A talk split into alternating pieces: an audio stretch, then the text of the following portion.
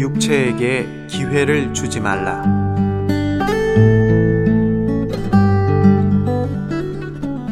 갈라디아서 5장 13절 너희 자유로 육체의 기회를 삼지 말라. 주 안에서 우리가 이미 자유를 얻었지만 결코 그것을 육체의 기회로 삼지 말아야 합니다.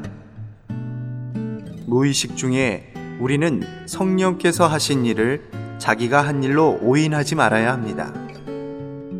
항상 깨어서 육체가 죽음의 잿더미 속에서 다시 살아나지 못하게 해야 합니다.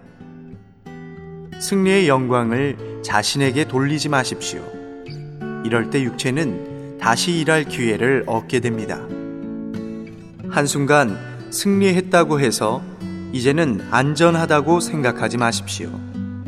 육체에게 이러한 기회를 줄 때 당신 앞에는 실족이 기다리고 있을 것입니다. 육체가 그 능력을 잃은 지 오래되었다고 해서 이제는 모든 것을 배웠고 육체와 싸워서 이길 수 있다고 생각하지 마십시오.